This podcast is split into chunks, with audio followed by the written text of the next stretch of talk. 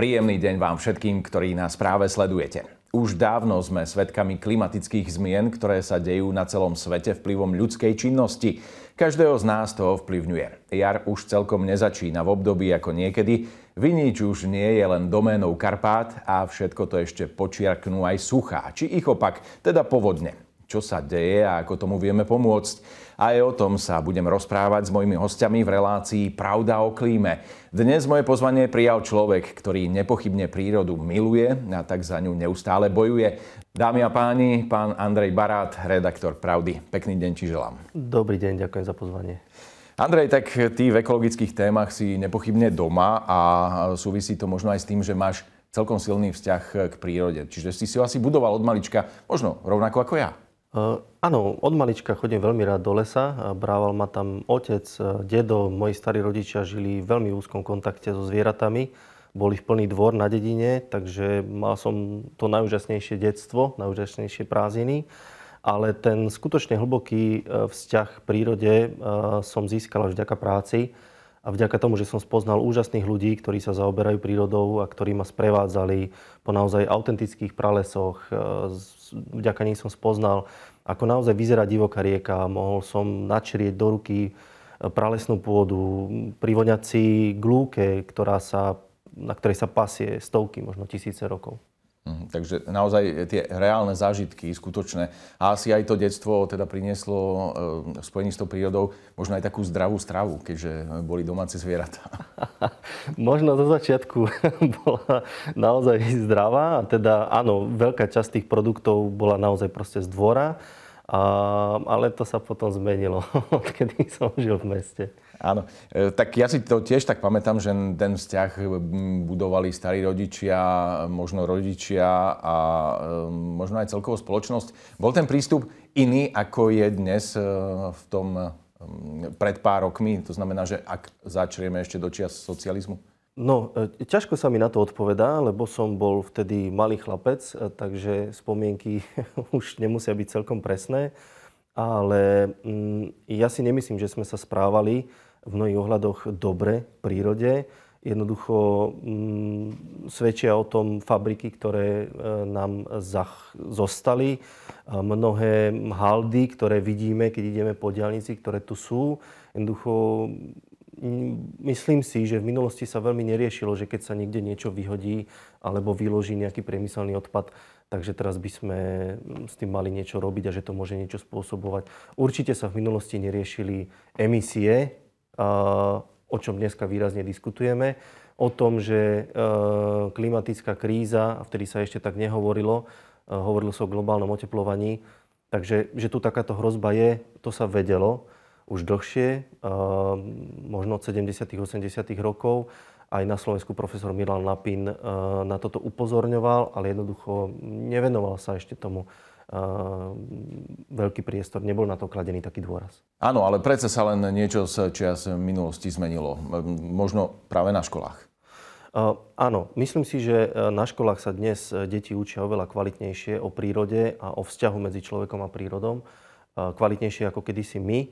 Uh, myslím si, že je super, že máme naozaj zanetených učiteľov, ktorí dobre vedú detí. Spoznal som naozaj úžasné školy, ktoré vedú žiakov k tomu, aby aktívne menili e, okolie svoje bezprostredné, aby sa snažili proste vplývať e, na školu, na rodinu, ale možno aj na svoju komunitu.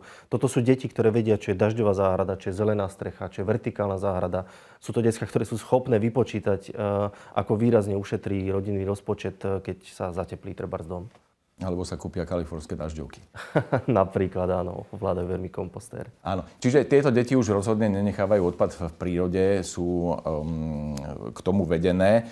Um, napriek tomu stále žijú, ja by som to tak povedal, že v období plastov, tých plastov máme veľa.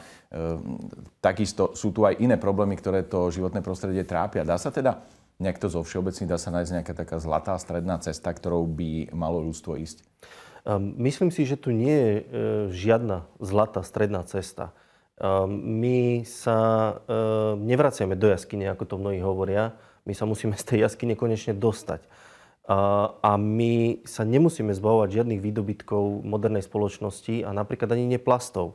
Len ide o to, že skúsme ich nahradiť iným materiálom, ktorý je šetrnejší. A my už takéto materiály máme. My v dnešnej dobe naozaj vieme drvivú väčšinu predmetov a vecí vyrobiť tak, aby nezanechávali nejakú výraznú stopu ekologickú.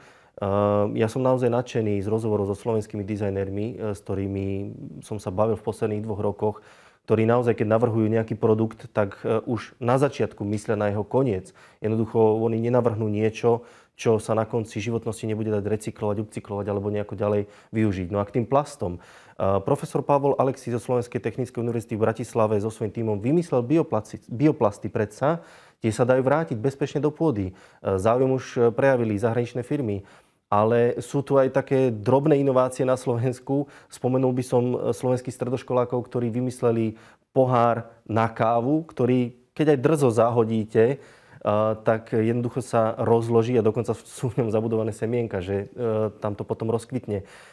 Inovácií na Slovensku máme naozaj veľa v tomto smere ale podstatné je, aby, sme, aby slovenská spoločnosť konečne začala podporovať vedu, výskum, inovácie a viac sa zamerala na podporu vlastnej sebestačnosti. S tými plastami súhlasím a s tými, e, respektíve takými rozložiteľnými od profesora Alexio. Sám som bol vo výrobe a naopak, kým iné prevádzky tak nie sú celkom privetivé pre nos, tak tuto je to taká vôňa po pukancoch keďže je to z rastlinnej výroby, čiže veľmi, veľmi dobre. No a keď hovoríš, že um, sa z tej jaskyne musíme dostať, tak aby sme sa tam aj nedostali naspäť, aby sme sa v tej jaskyni neuchránili pred slnkom, prípadne pred tým podnebím, kde v tej jaskyni predsa je len najlepší ten ekosystém a celkom vlhký vzduch.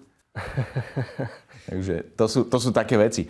Ale dobre, posúďme sa ďalej. Ako eh, podľa teba môže teda Slovensko tlmiť eh, tú klimatickú krízu? Je tu nejaký recept? Ako to vidíš ty?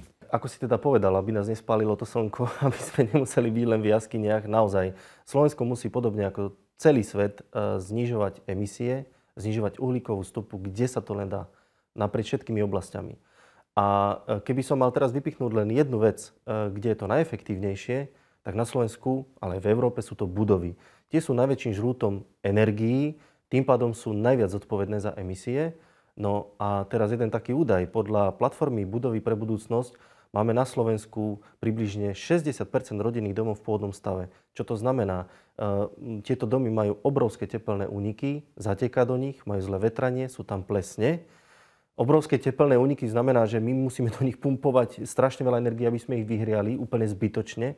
Takže aké riešenie? Žiadna raketová veda. Tieto domy treba zatepliť, obnoviť, čo najviac približiť k pasívnemu štandardu.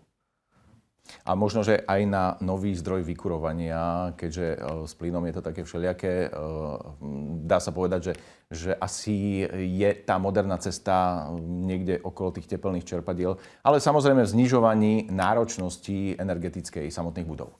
Áno, to je prvý krok znížiť náročnosť a ukazuje sa, že tam môžu byť naozaj úspery v desiatkách percent, 60, 70 percent. Aj v Bratislave e, jeden taký panelák vyhral e, ocenenie za najlepšie zateplenie a mne sa zdá, že oni dosiahli úsporu až 70% čo je neskutočné číslo. A 70% ušetrené energie znamená 70% ušetrených emisí. Poďme e, z toho urbanizmu e, skôr späť e, do tej prírody. Akú úlohu vidíš práve na strane prírody? Akú úlohu by mohla zohrávať samotná príroda? Môže nám nejakým spôsobom ešte pomôcť pri, tých, pri tom boji s klimatickými zmenami? Určite. Príroda totiž vie najlepšie manažovať uhlík, vodu a biodiverzitu. Úspešne to robí milióny rokov a tieto tri veci, uhlík, voda a biodiverzita, tie sú kľúčové, o ktorých by sme sa mali zhovárať, keď chceme riešiť e, klimatickú e, krízu. My vieme zmeniť hospodárenie na slovenských e, poliach tak, aby sme ich pozbudili, aby tieto polia zadržiavali viacej uhlíka a viacej vody. Príkladom je regeneratívne hospodárenie a máme už na Slovensku zo pár farmárov, ktorí sa tomu venujú. Len priblížim, že ide o spôsob, kedy jednoducho sa upustí od orby. Pre niekoho je to nepredstaviteľné, ale naozaj príklady týchto farmárov ukazujú, že dajú sa dosahovať normálne štandardné výnosy a zároveň sa tá pôda neničí, e, šetrí sa a ešte aj tá pôda dokáže zadržiavať uhlík a vodu. Takže je to odskúšané, je to riešenie, ktoré treba proste len viacej zaviesť do praxe. Ďalšia vec, rieky, keď sa bavíme o prírode, tie sú veľmi dôležité, pretože my sme ich na väčšine územia skanalizovali, napriamili. Čo my musíme? My sa musíme pokúsiť na viacerých úsekoch ich bezpečne oslobodiť, aby sa mohli vylievať znova do krajiny, čím budú zase prispievať k tomu, aby sa zazdržiavalo viacej vody a viac zadržanej vody znamená lepšie ochladzovanie krajiny. A vedia nám pomôcť aj lesy. Mhm. Takže e, áno, uhlík, e, voda. V akom stave sú vôbec tie, tie rieky dnes? Si spomínal, ako ja viem o veľa riekach, z ktorých sa stali recipienty pre prenos nejakej splaškovej vody a podobne. Čiže dá sa povedať, že takýmto spôsobom si na jednej strane tí ľudia pomôžu e, tú kanalizáciu, ale prečo práve do riek? Tie rieky sú teda asi v úplne inom stave ako niekedy. To je e, veľmi dobrý postreh a súvisí to s tým, e, čo sme spomínali na začiatku, že naozaj kedysi v minulosti ľudia neriešili, čo kde vypustia a nezamýšľalo sa celkom nad dôsledkami, že čo to bude mať, keď vypustíme odpad z nejakej fabriky alebo z nejakej mliekárne alebo ja neviem, z oceliárne. Napríklad na východe máme veľa znečistených riek, ktoré sú v blízkosti veľkých chemických závodov chemkostrážske. Áno, ehm, tie rieky zasobujú samozrejme aj les. Dnes máme, dá sa povedať, že aj, aj tie lesy dostali na frak v mnohom a e, nie len teda tým znečistením, ale možno aj nejakými e, výrubmi a podobnými vecami. E, je tam však aj taký ten ekonomický rozmer, ak sa pozrieme, že sú to vlastníci lesov, ktorí by z nich chceli niečo mať, čiže ten výrúb a na druhej strane je to istým spôsobom ekosystém. Takže je tam niekde to pomedzie misky váh, dá sa to nastaviť tak, aby bol aj vlk síty, aj ovca celá? Dá sa to nastaviť ale musíme vlastne predtým povedať, že čo ten les dokáže, aby si to ľudia uvedomili a potom sa budú k nemu správať četrnejšie. Skúsim to čo najstručnejšie. Predstavme si les, v ktorom e, človek nerobí nič, respektíve v ktorom hospodári veľmi šetrne, minimálne. Keď spadne strom na zem, tak sa s ním nič nespraví. Poprvé, tieto tzv. mŕtve stromy e, sú veľmi dôležité, pretože na ne si je naviazaná tretina všetkého života v lese, alebo všetkých druhov v lese. Tak. A, no a tento strom za svoj život dokázal nahromadiť úžasné množstvo slnečnej energie a to vo forme uhlíka. Na tento uhlík teraz čakajú miliardy organizmov v pôde. Pre nich je to tiež eh, kľúčový zdroj energie, tak ako napríklad pre nás cukor. A oni pomaličky uh, tento uh, uhlík E, zapracovávajú do pôdy. Toto je prvá dôležitá vec. E, ten uhlík zostane v pôde. Neuniká do ovzdušia. Dobre, ten uhlík je naozaj e, dôležitým prvkom, ale čo taká voda, aby sme na ňu nezabudli? Toto je to najúžasnejšie, čo sa v tej pôde odohráva, v tej lesnej. Popri tom, ako tam tie mikroorganizmy pracujú spolu s dážďovkami, s hubami a s ďalšími tvormi, ktoré sú skryté pred našim zrakom v tej pôde, tak oni vlastne tú pôdu premieňajú na špongiu, ktorá dokáže zadržať ohromné množstvo vody. Takže teraz, keď otočíme kohútikom, e, vďaka tomu potečie z neho e, skvelá voda. Toto je ten príbeh prírodného lesa, ktorý musíme dosiahnuť e, a o ktorý sa musíme usilovať. Sú k tomu dve cesty. Budeme tie lesy chrániť, alebo budeme hospodáriť prírode blízkym spôsobom. A predtým si sa pýtal, že či je možné takto zarábať. Áno. Sú napríklad lesy pri Veľkom Folkmári, kde takto citlivo a šetrne hospodária a majú úplne normálnu ekonomiku, takže mm, máme už aj na Slovensku príklady, že sa to dá, že to ide. Andrej, veľmi pekne ďakujem. Tém mám naozaj ešte veľa, ale verím, že e, nie si posledný krát v tomto štúdiu spolu so mnou a verím, že sa o mnohých ďalších témach porozprávame. Ďakujem pekne za to, že si prijal pozvanie. Ja ďakujem za príležitosť. Dámy a páni, to bol môj host Andrej Barát, redaktor Pravdy. Vyzerá to tak, že obrazne povedané je už o 5 minút 12 a mnohé veci pre boj s klimatickými zmenami by sa mali diať zrejme oveľa rýchlejšie. Skúsme teda spolu na to myslieť aj malá vec v našom okolí, ktorú dokážeme zmeniť v prospech klímy, môže mať potom vo výsledku pomerne viditeľný efekt, tak sa všetci spojíme. Ďakujem za pozornosť a teším sa na ďalšiu časť relácie Pravda o klíme.